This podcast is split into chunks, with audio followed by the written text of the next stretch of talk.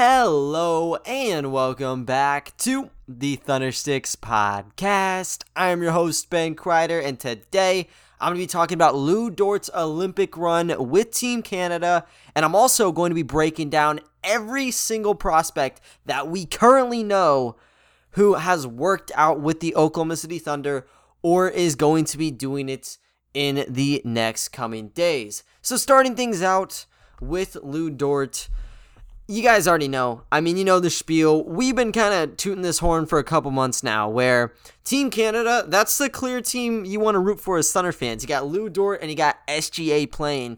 But before you go there, SGA is not, you know, he was not on Team Canada's roster. He's still healing up from his plantar fascia issue. So, I mean, play it safe obviously you got to make sure he's safe for next year. You don't want him going in at 90% and what do you know, he re-aggravates it because plantar fasciitis injuries are pretty hard to deal with, but yeah, I mean, he was out, but we got Lou Dort in. And surrounding Lou Dort, you got the typical guys like the Andrew Wigginses, the RJ Barretts, Nickeil Alexander Walker, who is Shay's cousin, actually. And then you got a couple of other ones like Andrew Nicholson and Anthony Bennett. They um they snuck their way onto that roster. But yeah, I mean, uh, looking at it from surface level, they're a pretty good team, and they played three Olympic games in the past week. And I just want to break things down. You know, I don't want to make this a Team Canada podcast. I'll, I'll try not to make it more than like 15 minutes, you know. But yeah, I kind of want to hone in on Lou Dort and his contributions to the team. So whenever they started out in this qualifier, Obviously, you got the group stages Group A, Group B, Group C, however many groups it is. They were in Group A, and to start things out, they ended up playing against Greece. And this was actually a pretty tough contest because Greece, you can't really discredit them at all because Manning, the point guard position, you have a somewhat seasoned NBA player in Nick Calathes. Obviously, he doesn't play in the NBA anymore, but when he was playing, he was a pretty solid point guard. And then the surrounding pieces, you also got guys like Georgios Papagiannis. If you ever played 2K, you know exactly who this guy is for the Kings. What a weird lottery pick that guy was. But yeah, there were those two. Couple other fill ins that maybe aren't as familiar, but yeah, I mean, that's still a very solid team. And for Team Canada, they kind of just got all thrusted into the the spotlight. They they didn't have a ton of practice time. I'm assuming Greece did a little bit. But yeah, I mean to start things out, pretty close game, 23 to 19 in Canada's favor through the first quarter, and then by the second quarter, they're up 50 to 46. A lot of it had to do with um, just how one guy in particular was playing. That was SJ's cousin and Alexander Walker. He's a guy who we've kind of heard as a potential trade chip for the Thunder if we deal with the Pelicans. They got nasty contracts and Eric Bledsoe and dare I say it, Steven Adams. Uh, but yeah, I mean, maybe you can swindle him out of a package. Obviously, he's very good at scoring because of what he was doing. Those 14 points on 5 of 7 shooting. And I mean, besides that, I'm not a ton of production, but I ended up picking up uh, outside of him because Andrew Wiggins was amazing in the third, and Canada was still up 74 to 71 at the end of the third quarter. And in the fourth quarter, it was kind of interesting. I mean, Greece was just knocking on this doorstep forever. And they went down from being like seven points away for most of the fourth to with two minutes to go, it was 91 to 85. And they were trying to strike back into the contest. But Nick Nurse inserted Lou Dort, of course he did, and he pretty much carried them to the promised land. We know what goes on with Lou Dort, right? Like he is all energy. He wants to take the primary ball handler. He wants to just roam. He wants to be a safety, try to get into passing lanes. He's gonna dive for every single loose ball, and that's exactly what he did. I would say like four four possessions straight. He was just disruptive. It put a complete halt to Greece's offense, and because of that, it gave them just enough room for Lou Dort to kind of help Team Canada get away with this one. So they won the first game 97 to 91. Rick Pitino, who is the national team uh, team coach for Greece, he had something to say about Lou Dort after the game. Let me get that quote right here. He said, If you look at the box score, you're not going to say wow. But if you look at the film, you're going to say, this guy can play.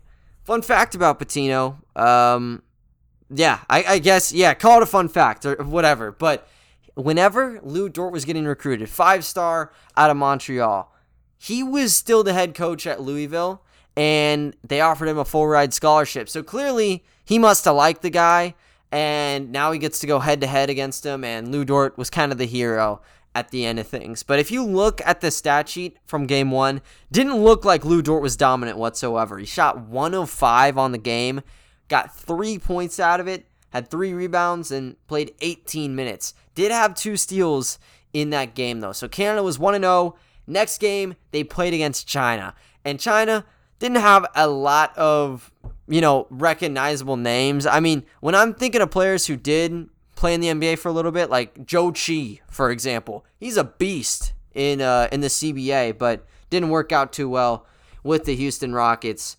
I'll just put it pretty uh pretty tame here.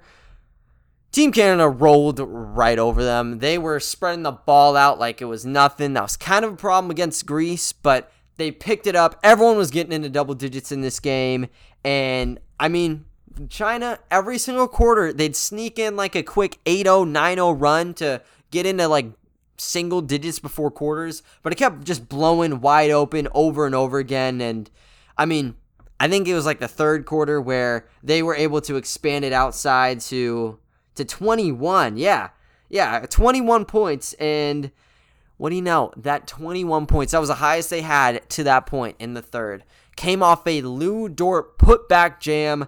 Nickeil Alexander Walker had a right corner three, missed it, no box out, and Dort just ran right in from the free throw line, pounded it in, and yeah, I think that was kind of the main main play that I took away um, from this game. But yeah, just walked all over him. By the final buzzer, they won 109 to 79. So they ended up completing the group phase undefeated.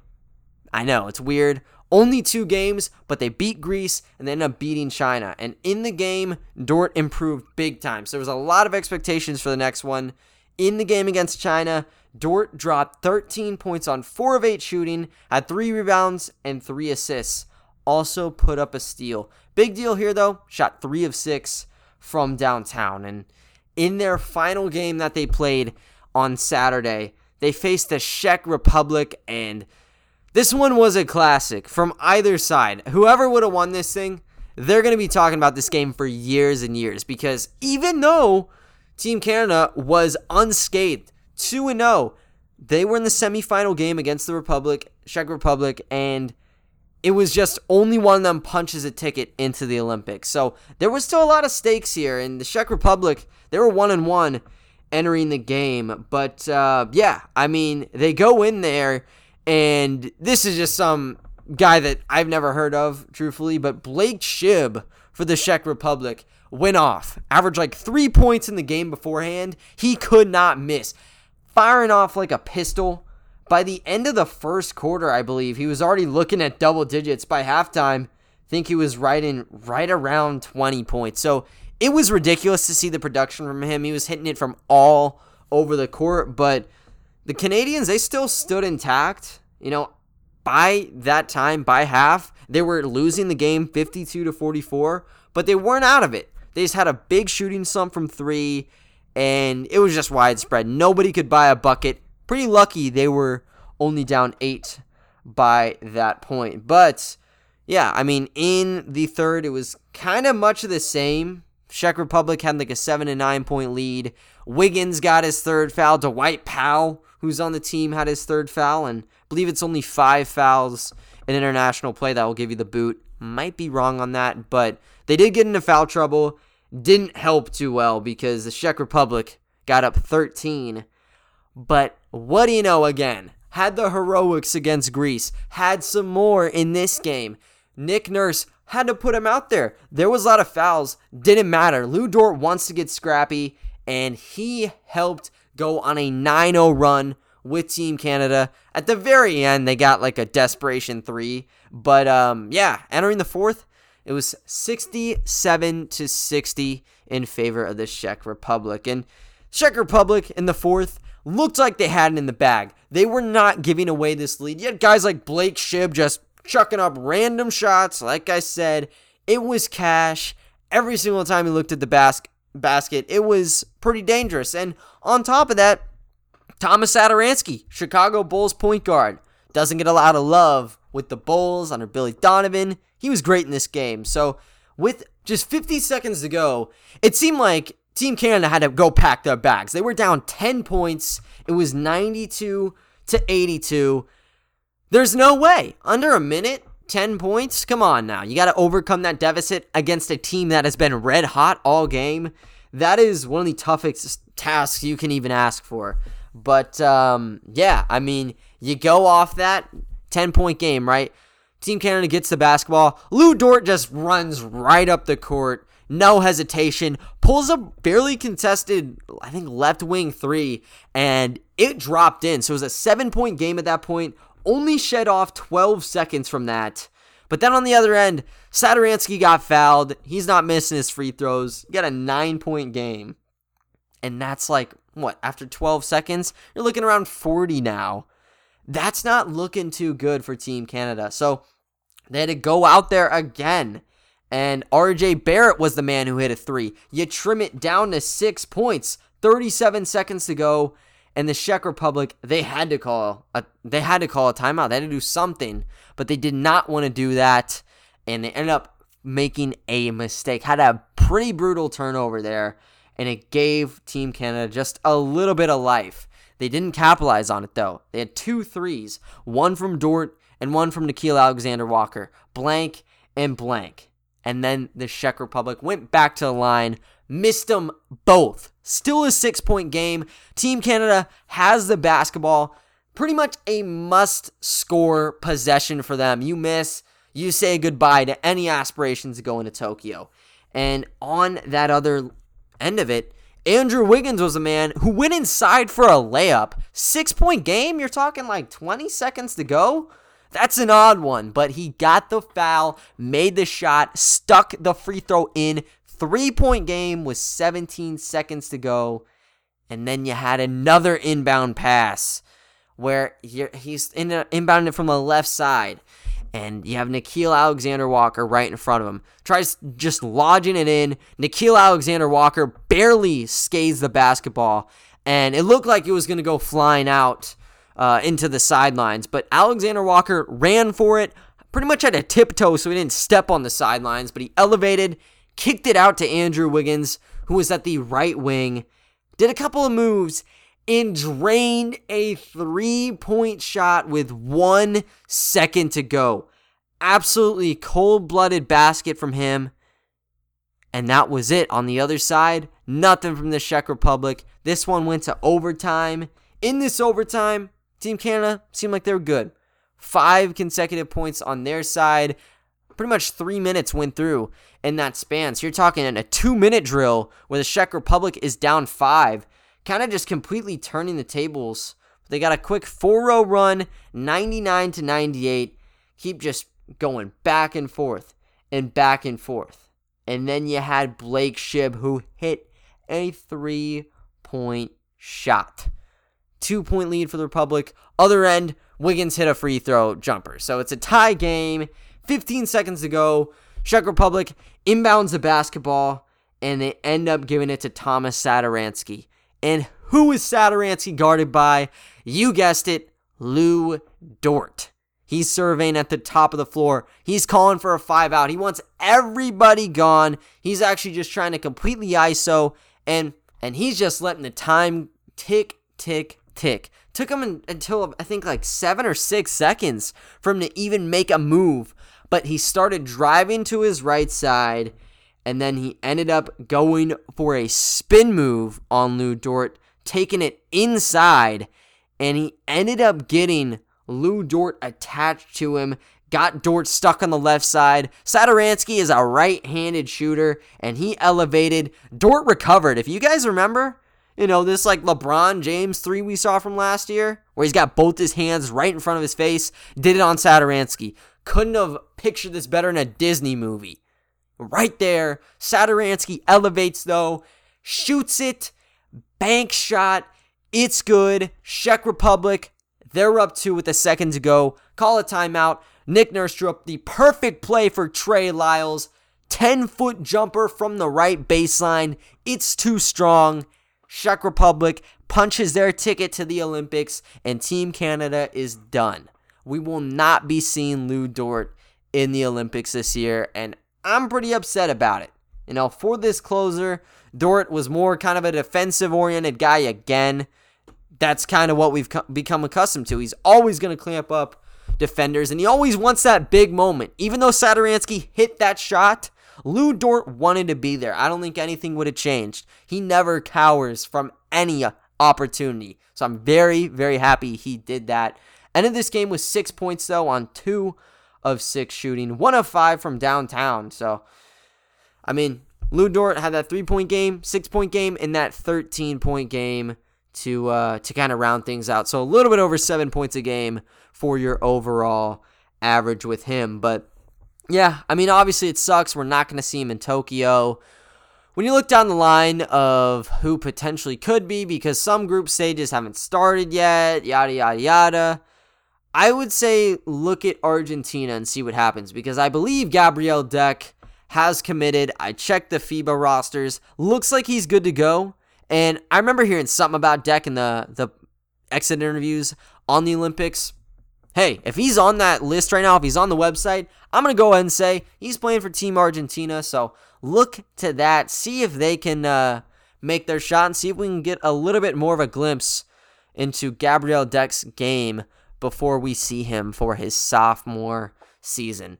Look past that, um, you know, there's not a ton of other players. I know Omer Yurtseven has been playing a little bit for Turkey, even though he's not with the team anymore. But OKC Blue fans, Omer Yurtseven's a household name, so you guys can check him out.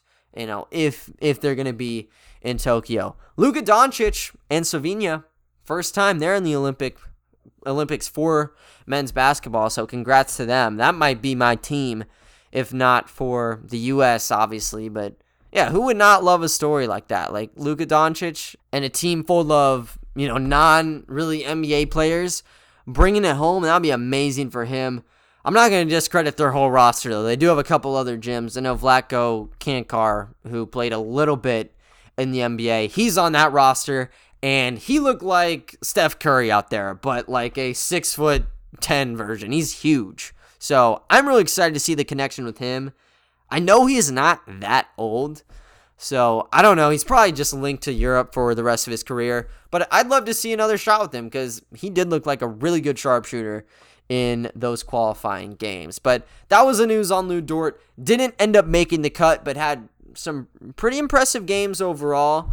You know, could have been nice to see him start. He, you know, Nick Nurse wanted to put RJ Barrett over him all three games, which, you know, it's whatever. I mean, both wing spots and Barrett and Wiggins kind of be a hard, um, a hard sell to have those guys start on the bench. So it's whatever. I mean, Lou Dort, he's he's kind of used to being the uh, the underlook one on rosters, and then he ends up making the gigantic plays. So I'm excited to see him back in a Thunder jersey for next season and uh, see him ball out because you know he we've seen it on a day to day basis. He is very good at playing some basketball.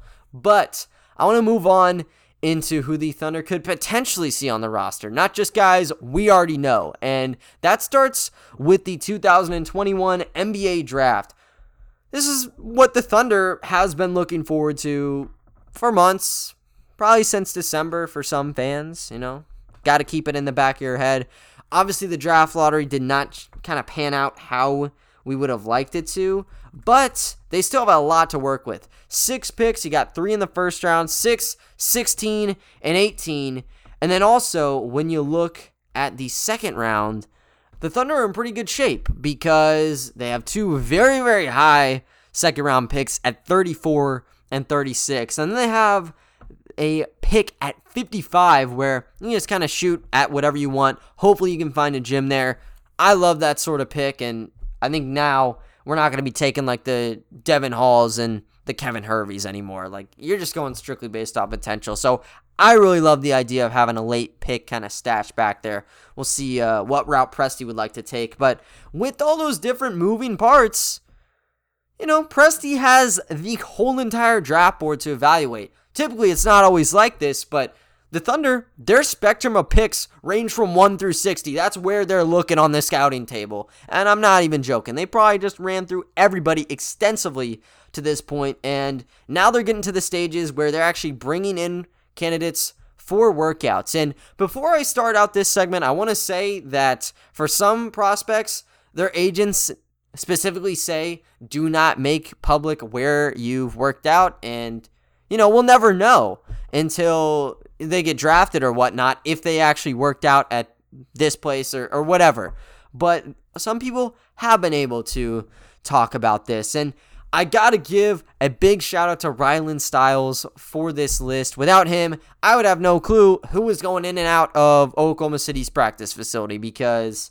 I don't got those kind of sources. Rylan Stiles does. He has a great podcast, Locked on Thunder. You guys can check that one out. He's doing draft profiles. So, yeah, but um, yeah, he he had to he, he was a real plug on this one. So I appreciate Rylan for making this list public. But I want to just run through this list and then kind of just break things down into segments based off of where I see these prospects actually landing in the draft class. So I'm just going to read it down top to bottom and I'll kind of break it down, like I said, uh, in a second. But you got Jalen Johnson and Keon Johnson, Isaiah Todd, Sandro Mamukelashvili, Austin Reaves, Sharife Cooper, Trey Murphy III, Jordan Hall, Matthew Hurt, Joshua Primo, Corey Kispert, Aamir Simms, Ayo Dosunmu, Vrenz Bleijenbergh, and EJ Onu.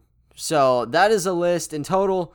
I think there's around 20 guys there, but like I said, I do want to segment this. So when you look at what the Thunder have, obviously pick number six is where you're looking at. Now they might be able to trade up, and if you're trading up, you're looking at a guy like a Jalen Green, a Jalen Suggs, Evan Mobley, and hell, uh, if if you have Cade Cunningham there, yeah, you'll take Cade Cunningham as well. But yeah, that's kind of the main targets. They can't get a trade off though. Now you're looking at six, and the common consensus for six is a guy like Jonathan Kuminga or Scottie Barnes. And those guys are not publicly listed right now. And I'd, I'd have to assume they'd have to get some workout in because one of those two is going to be there, and that's going to be the guy, the top remaining uh, at that point, unless there's some crazy surprise where neither of them are available. But yeah, I mean, when you look at the available prospects that I give kind of a lottery grade, at least based off of mocks,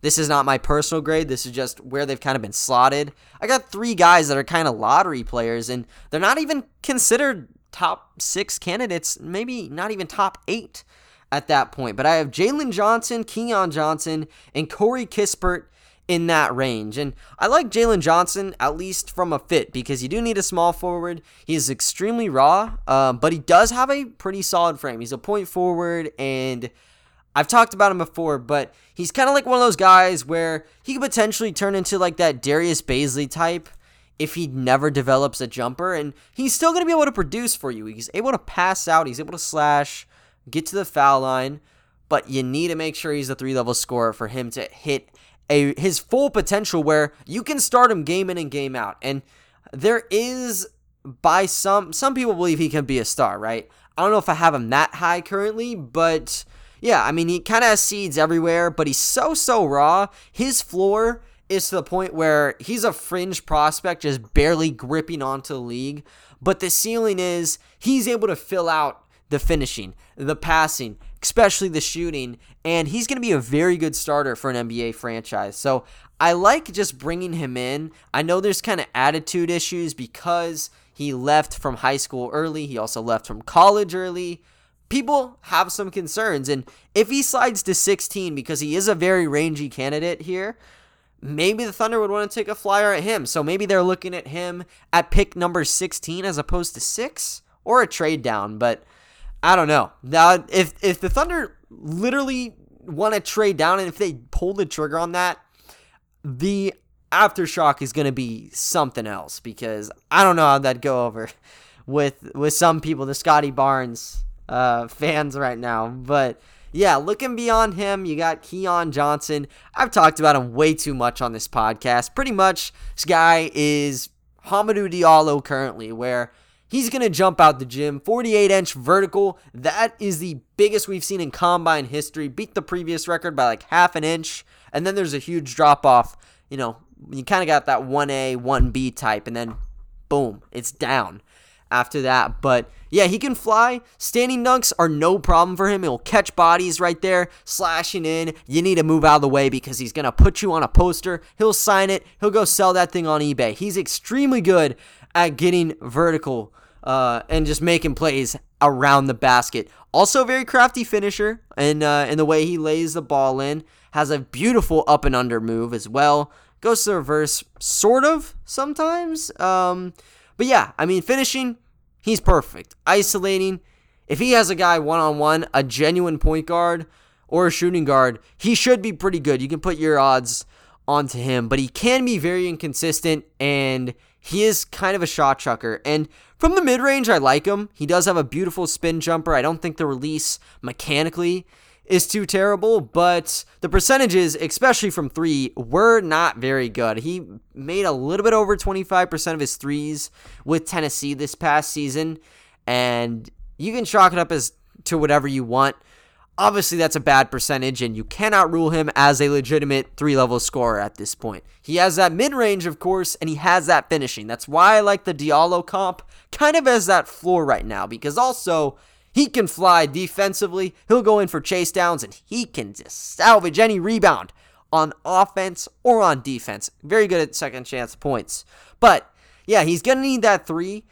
If he gets that, then you look at him as a really good shot creator, potentially a guy you can pair with SGA, but he's he's a dice roll. Um, and I know some of the other guys like a Bouknight or Moses Moody, people look at them as more surefire perimeter guys, and more of a safe pick. So the first two and both Johnsons, they're kind of hit or miss prospects, but I think that's what Presti should be looking for. So I'm very excited and happy that they decided to bring both of them in.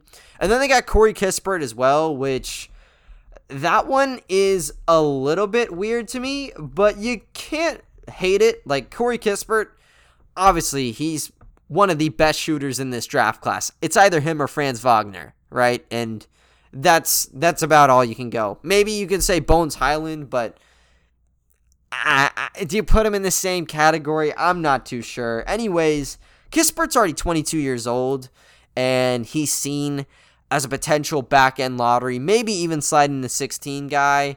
But you got players or you got teams, for instance, like the New Orleans Pelicans at 10. If they don't trade out, I think you'd want a guy to play next to Zion. He's a pretty solid wing at six foot seven. So I think they could go there. I don't know if he falls to 16 to be honest with you, but I guess they just wanted him in there. You can never not have enough shooters. I'm assuming Svi is gone, and you don't want to have this problem like we've had, you know, like five years ago until just recently, where you got Diallo, you got Terrance Ferguson, you got Andre Roberson being your shooting guard position that's a recipe for disaster, and you're playing four on five offense sometimes. So I guess it's nice to see them take a look at him. I don't know exactly how far they go or where they would like to select him at, but I think it was nice uh, to kind of check him out. But those are the top three. None of them are very, very high, but they're kind of just kind of sifting around the lottery. You kind of position them wherever you want, and you're not going to get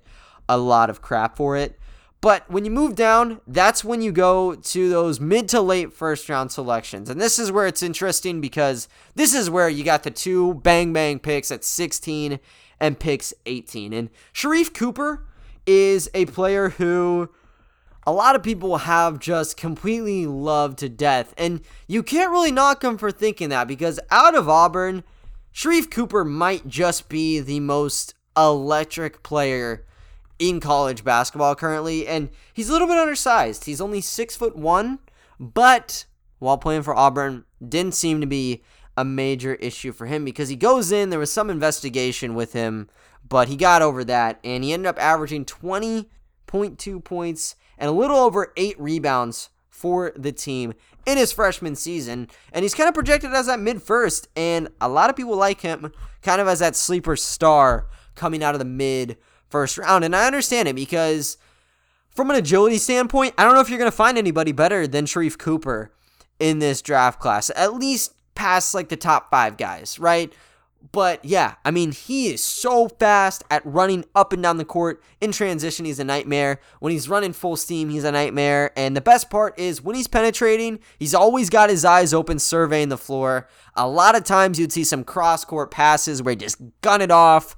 You know, didn't matter. Be just palm, ball be palmed in his left hand. He'd rifle it to the right corner when he's driving left. You know, so he made some wacky plays and just overall, like he would make some sick jump passes. He's at the three point line, chuck it over a, a taller defender to get there. But yeah, he's very good at kind of just sneaking passes right by the defender. And also on top of that, I mean, his handle is extremely good too. And that can come into play off those off of those penetrations, sure. Um, but also when he's trying to create for himself. And the only real knock on Cooper currently is the jump shot because he shot 20.8% from downtown, but just as all these other guys have kind of just been pinned, the big kind of wavering factor is that three ball. And if Sharife Cooper can shoot and he can be that three level threat, well, you just found a guy you can play next to SGA just like I said with Johnson. But um, I think from a playmaking perspective, he's awesome. He's kind of a pass first guy, anyways, but he can also get it done while he's working inside. And He's extremely good at, you know, getting crevices open. Like I mentioned, has a nice uh, hesitation, just really good at quick stopping as well between the legs. He's got that full package. And, you know, as a 19, 20 year old freshman, like, that's someone you'd want to mold and see kind of where his potential is. A lot of hype is surrounding him. I know from the Knicks fan base, Cooper is a very hot name, but he's also a very hot name here. So We'll see where they would want to go with him. If you get a guy like Cooper, clearly he's a point guard. The multi positional thing is a little bit of a far fetched dream, at least right now, looking at Sharife. But you can start him off the bench, kind of give him that Theo Maledon program, and see where he can go to. Because if they take him, I mean, I don't think the Thunder are going to be making a play for the play ins for a little while. And you're going to get some mentorship uh, from SGA. Just see where where he could uh, end up being. But yeah, that was an interesting um, decision to bring him in. I, I like it. They also brought in Trey Murphy, six foot nine wing out of Virginia, was an absolute gunslinger. Shot like 44% from three, and he's also great on defense. So he's a three and D guy who the Thunder would love. You know, just like the Terrance Fergusons. Uh, when he was acclaimed to be the next 3 and D wing. But Trey Murphy, he's a certified bucket getter from beyond the arc. And I talked about it when I was with the Bricktown Breakdown guys. And I'll say it again. Like, I think Trey Murphy is one of those guys who's going to go in, kind of like Desmond Bane has been for the Memphis Grizzlies thus far, where he's a little bit on the older side, but he's going to go in and contribute for you right away. And for the Thunder, obviously, like, picking between potential or guys that you know are going to be good, maybe don't have the highest ceiling that's going to be something they'll need to talk about extensively if they haven't already talked about it a million times. But I mean, Trey Murphy is one of those guys who he's going to be able to be very, very solid. And with him, he wasn't even seen as a first round candidate like three weeks ago. And he's just risen and risen. Like when I was talking to Hunter and Clemente, he was a second round pick. I thought he'd be a guy you snag at 34.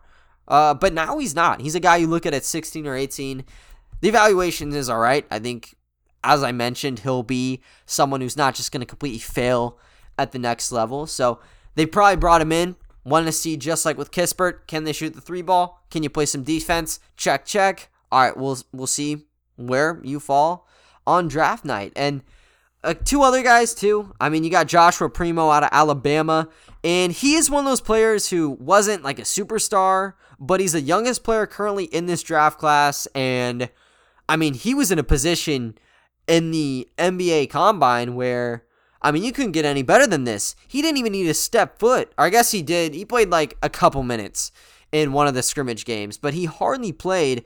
Wasn't like he was dominating or anything, just stepped foot on there and he's just been rising and rising. He's a guy who you're looking at as an early second, potentially now one of those guys you look at in the 20s. Houston Rockets at 23 and 24 seem to be kind of that target area. Um, but yeah, so they got him in there, and I'll be interested to to see where he lands, truthfully, because he is raw, but also the shot creation skills is something that has really been hyped up about him because he does have a very fluid release off the dribble. He's amazing. So um, yeah, another guy that I've heard being with the Thunder, and it wasn't actually on the list, so I may need to just search this while I'm talking about him. Is JT Thor, and I don't know, like I said, if he has been with the the Thunder yet, but I'd assume at some point he does. He kind of fits exactly where the you know the Thunder aligns with. They got a seven footer in Poku. JT Thor's like six foot ten, six foot eleven, crazy long wingspan, and he's got some nice dunks. He's has a, he has a nice shot, a little bit of playmaking, nothing too crazy there, but I think they probably would invite him later on. Last guy I want to talk about though in that segment is Ayo Dosunmu out of Illinois, and he's a little bit older. I think he's 21 years old now, but cannot kind of knock him for his age because as a player, he's still very, very good for the Fighting Illini. He was one of the main reasons they were that one seed. Obviously, had Kofi Cockburn as well, but yeah, he was solid. So at 21, I don't know if I'd exactly love him, but I do.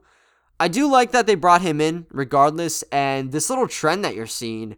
I mean, they were hitting on just guard after guard in this little mid to late first round portion right here because you have Dosunmu, you have Primo, you have Murphy, and you have Cooper. All four of those guys are point guards or shooting guards. And Murphy, he's a bit flexible in position, so I'll say he can be small forward, but that's um that's a cool breakthrough. And then you have Keon Johnson too. So we'll see if there's any more of this trend continuing on past this point. But yeah, just kind of kind of something you can glance out for a second, make some notes, and move on to the next one. And that goes into who you're looking at as second round picks, kind of early to mid seconds, but you know, you see where they fall. You probably don't take them at 16 or 18. That'd just be a little bit out of range. That'd be a pretty crazy reach. And it starts with Isaiah Todd. I love Isaiah Todd, man. And he was inconsistent some games with the Ignite. I'll, I'll say that, but he was also the best player on the Ignite in a couple of those games where he's dropping 25 plus and he's having to carry them through things. He can shoot it from downtown. Shot like 36% with the Ignite. Mid range game, beautiful looking shot there. Even a little bit of a post game is developing with him. And he's not crazy athletic, like he's never going to blow you away, but he is able to elevate and dunk the basketball down. So, from an offensive perspective, you look at him as a potential three level scorer. And I like him as a shooter. I think it translates seamlessly to the next level for him. But yeah, I mean, he's only what probably 19 years old now because he is he's pretty much a college freshman currently because the route that um, that he decided to take. But yeah, so he's going to be hitting that. I'm surprised he's not a first round grade. That's right, I have him. But yeah, I mean, he was like a huge high school guy, kind of dropped with the Ignite anyways, but I still love him. He's 19, by the way. Had to just re recheck that real quick. But he's 19, three level scorer as a as a power forward at six foot ten. You're not gonna find that value in the second round, and you're not gonna find that sort of potential. That's like those Darius Bazley finds where or the Kenyon Martin Jr. finds for even more recent terms. Like how are players like this still available in the second round? And I'm afraid that Isaiah Todd's to trend upwards. Um, and I hope that doesn't happen because we got him in, and I would hope his workout was crushed because I know that with him on the Thunder, this is a situation that would perfectly nurture him at the four, and you'd have to kind of iron out the details between Poku Bays. I'd assume he'd play a little bit in the G League, maybe, even though he's already been through that for 15 games. But yeah, I think for the value, that's probably one of the best picks you'd find in the second round. On top of that, you got Sandro Mamus Mamukelashvili And he is one of those older guys yet again where his value got completely spiked up solely due to just attending the combine and he was just kind of gritty the whole way through. He's a 22 year old from Seton Hall, by the way. But one of the things that I heard from another pod with him was in an interview, he started his answer out by saying, In my limited time on the court, something along the lines of that. And that impressed people. People are impressed by Sandro's kind of just understanding, not just of the game, but also how he fits because some players they go in and they want to be the star immediately. Sandro doesn't want to be that. He just wants to plug in as a role player. Whatever he needs, he'll do it for you. And I think that's a quality that everybody loves with him. He's six foot eleven, 240 pounds, and I mean, he was showing glimpses of shooting in the combine, and that's why people have kind of flocked towards him just a little bit. Um, but yeah, he's more just one of those scrappy guys you can plug in at the four, and you just kind of spew time off to him. If you need role players for 10 to 15, Sandro is kind of one of those guys who has just been continuing to pick up some traction, at least from that standpoint. So we'll see where he um, where he ends up clocking out here. But one of the main deals with Sandro also with the shooting because of how um, important that is and how many people are putting that on a magnifying glass currently. He started out shooting 60% from the foul line, graduating at 71.2, and it's not that 80 threshold that you love to see, but it's still improvement. And then from three, he shot 33.6%, and the year before, shot 43.4%. Sample size is on and off, but people do believe he could be a decent role player. And um, I guess that's what the Thunder could be hunting for in that second round because that is kind of where his resting place is currently. Going past Sandro, though, you got Matthew Hurt, and I'm not going to lie. I mean, some prospects I just have not really gotten around to. Matthew Hurt happens to be one of them, and he is a six foot nine forward from the Duke Blue Devils. Pretty decent shooter. I guess that's what you'd um what you'd bring him in for. But yeah, so just one of those other guys, plug and play. Shot 49% from three. Excuse me, 44%. 49%. This guy's going number one overall. No questions about it. Shot 44% on the season. So, I mean, that's that's great numbers. Probably that Svi replacement if need be. But he is also that, you know, mid second round grade could go up, could go down. I'm going to say the 40s is probably a sweet spot, though. So you look at him as a guy you might snag with one of those picks in the 30s, likely. And then with this guy who I might just have my own video or my own podcast on him alone because he's so interesting as a prospect, but it's Vrenz Bleijenbergh. And I might have botched it up a little bit. I apologize. But yeah, um, this is the reincarnation of Alexei Pokusevski. And I've coined that to JT Thor loosely. And now everyone's thinking, you know, it's going to get passed off to friends right here. And I mean, he has the makeup of Alexei Pokusevski for sure. He's a six foot ten guard, and he just finished his season with Antwerp Giants of the Euro Cup. Played ten games with them and everyone everyone just loves him.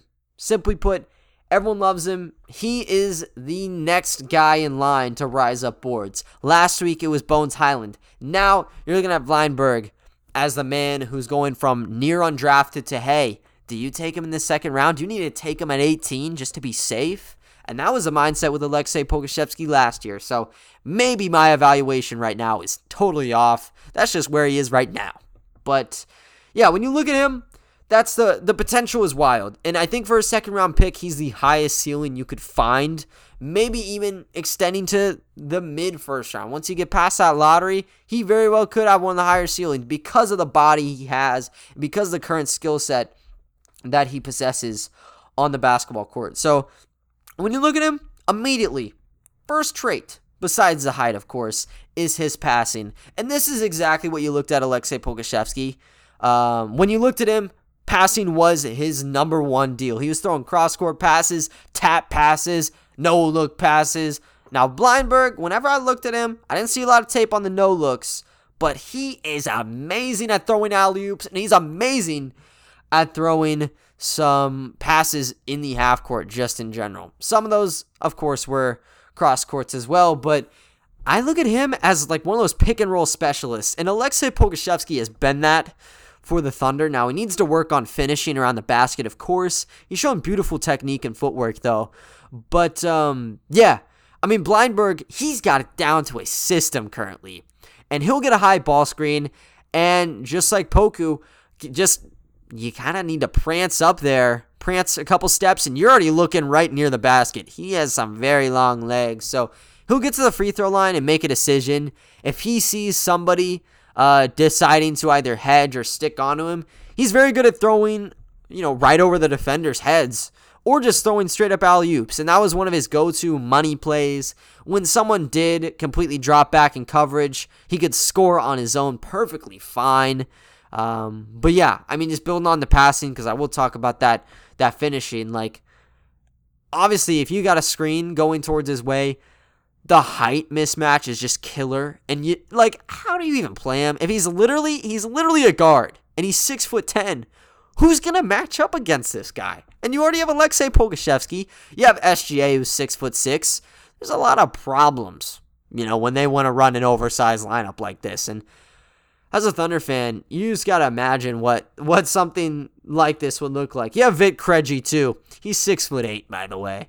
But yeah, like he he's amazing at surveying, and then when he's just chilling at the half court, you know, you don't expect anything from him. He's just at the top of the key.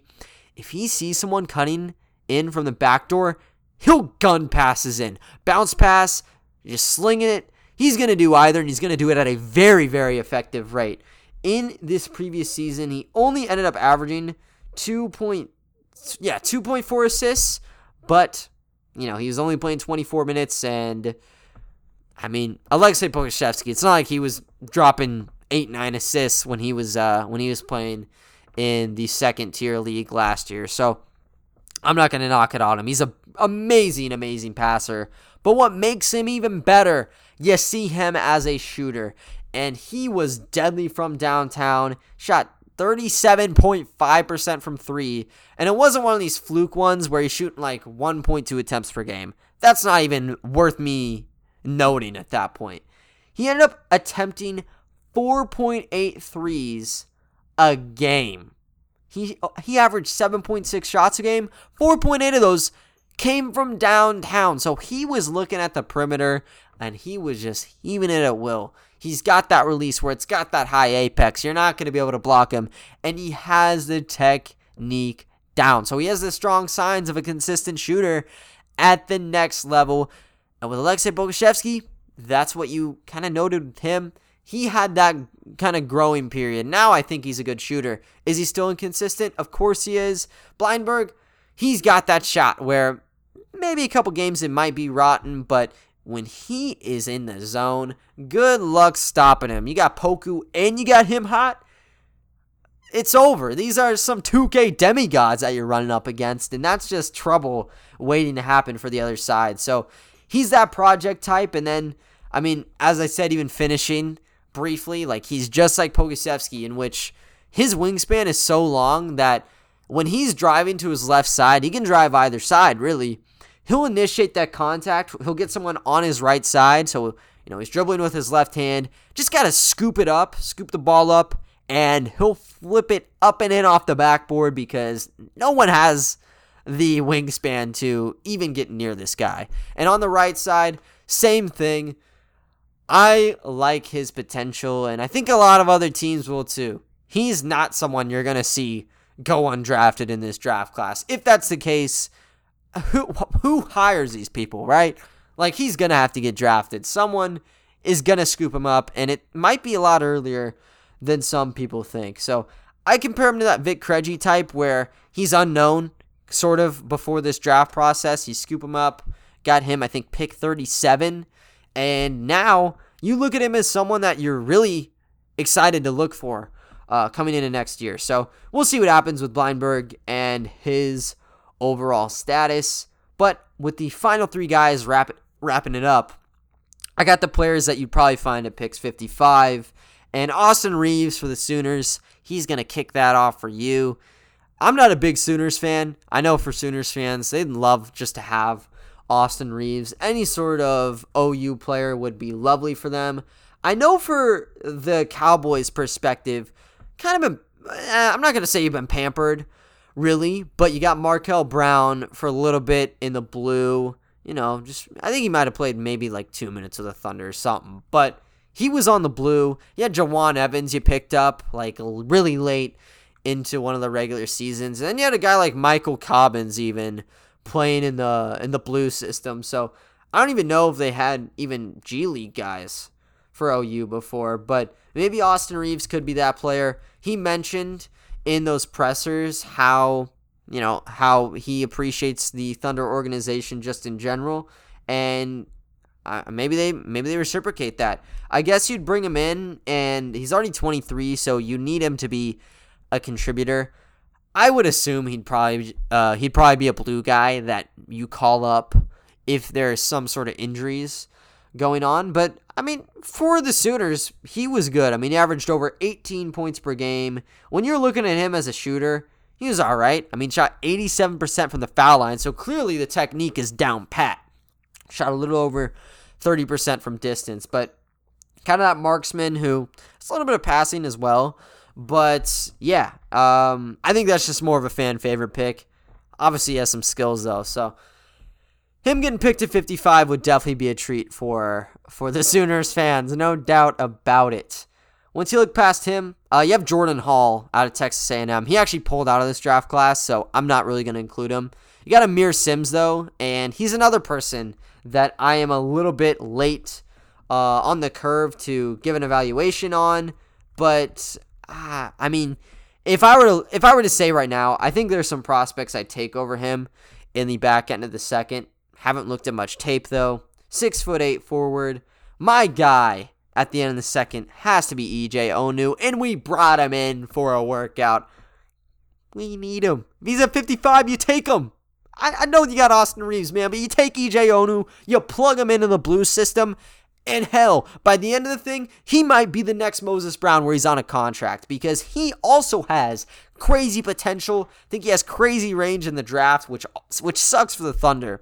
But damn, his future is uh is is very polarizing. It could go either way with him, and that's why I love it. You need to be taking the Flyers. And there's so many on this list, and that's why I'm very encouraged by what I'm seeing. And EJ Onu was a nobody. Before the G League camp, elite camp, he was a nobody. He was listed 95th on ESPN's big board. And I I recorded those literally as it happened on my website, KyleSingler4MVP.com. I'm changing the domain. Um, I had I, I was writing it down, and he was ranked 95th. I'm assuming they haven't even touched him really, but he came in out of Shawnee State.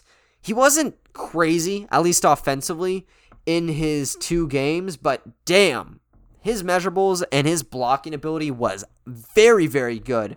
Now, when you look at Onu, the frame sticks out. I mean, he's six foot nine and three quarters, just standing still. Once you put him in with some shoes on, you're looking at around six foot eleven.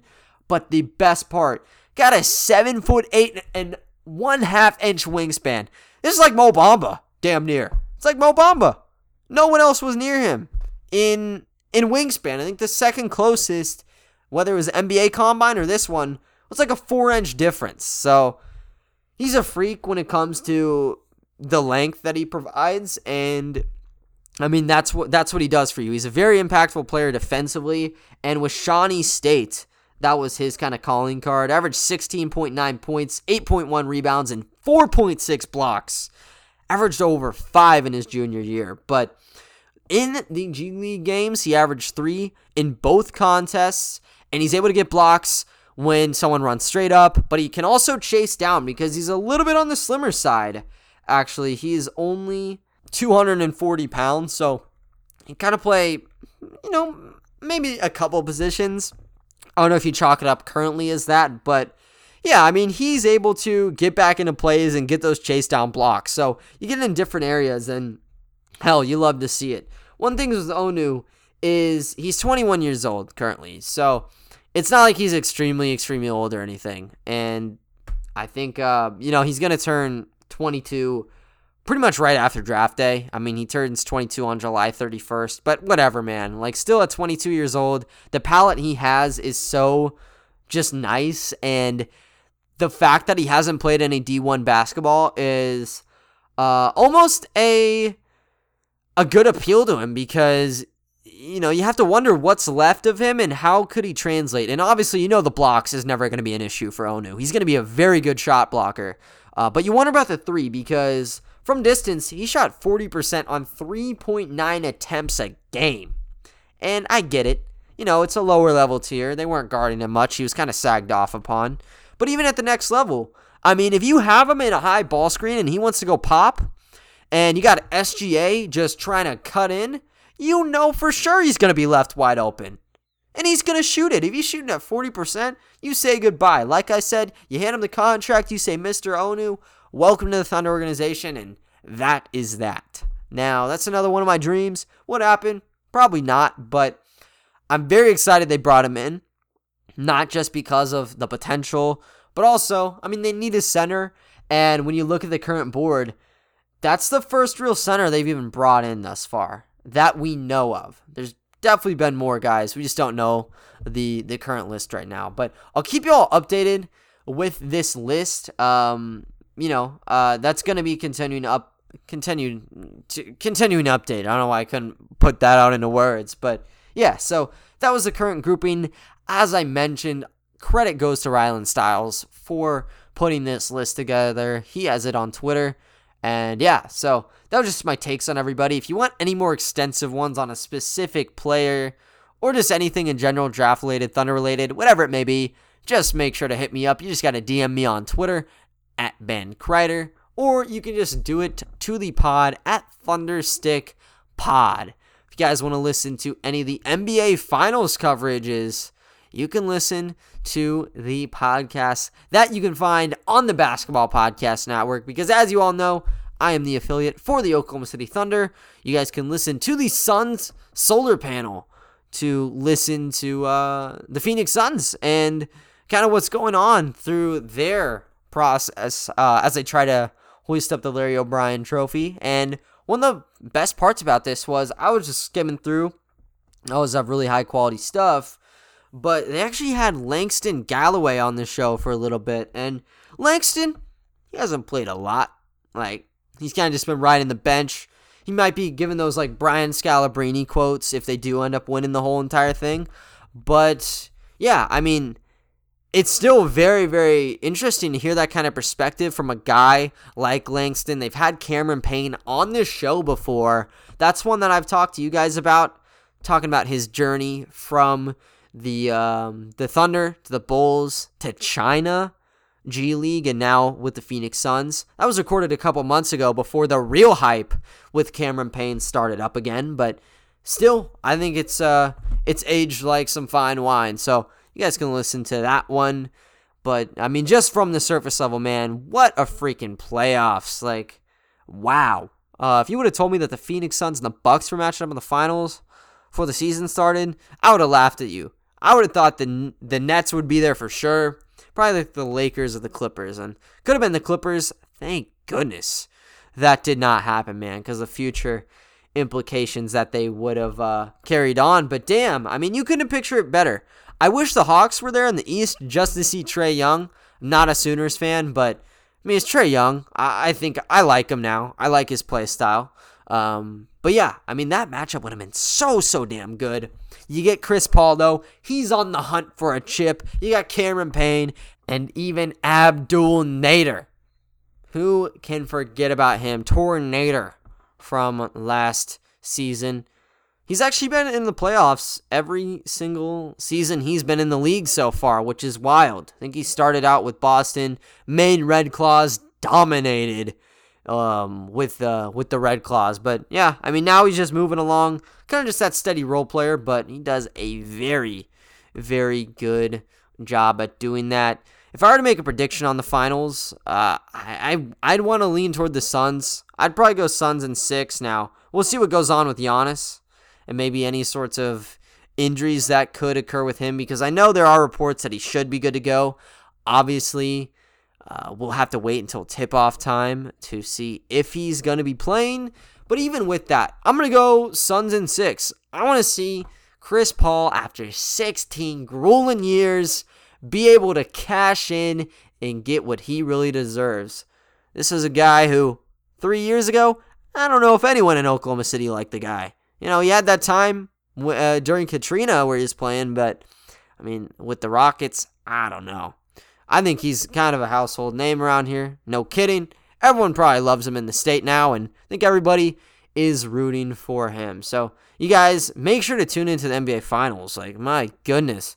Tip off coverage is going to start tonight. And then I think you get like day breaks. Might even toss in a couple two day breaks there. But yeah, a little bit of a ramble. I get it. You know, I just don't want to talk about the finals in the middle of my segment. You know what I'm saying? But yeah, appreciate you guys listening to the podcast. And yeah, I mean, as always, I uh, I will talk to you all next time. See ya.